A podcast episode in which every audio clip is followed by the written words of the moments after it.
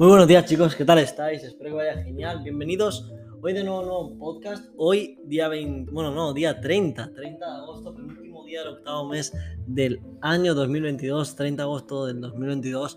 Estamos por aquí de nuevo, segundo podcast de esta última semana del mes. Y chicos, hoy quiero hablar algo para mí eh, bastante, bastante importante, porque siempre tendemos a ponernos objetivos, ponernos metas, cosas que lograr, ¿verdad? Cosas que alcanzar y cuando vemos que no, o sea, que no estamos yendo por el camino correcto, que no lo estamos logrando, que no estamos...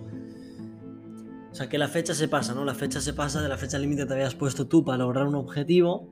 Cambiamos siempre la meta, bajamos nuestro objetivo, bajamos nuestra meta, nuestro propósito. Y seguimos haciendo las mismas acciones, pero bajando nuestra meta y nuestro objetivo. En cambio, no debe ser así, chicos. Debe ser totalmente al revés. Al final, lo que nos determina a las personas de realmente eh, éxito, ¿de acuerdo? Lo que determina a las personas de realmente éxito es que no cambian la meta, cambian las acciones, cambian el plan, pero nunca el objetivo o la meta, porque al final, si tú tienes un objetivo, debe ser ese por siempre, si tú tienes una meta, debe ser esa por siempre, y tienes que luchar por ella siempre.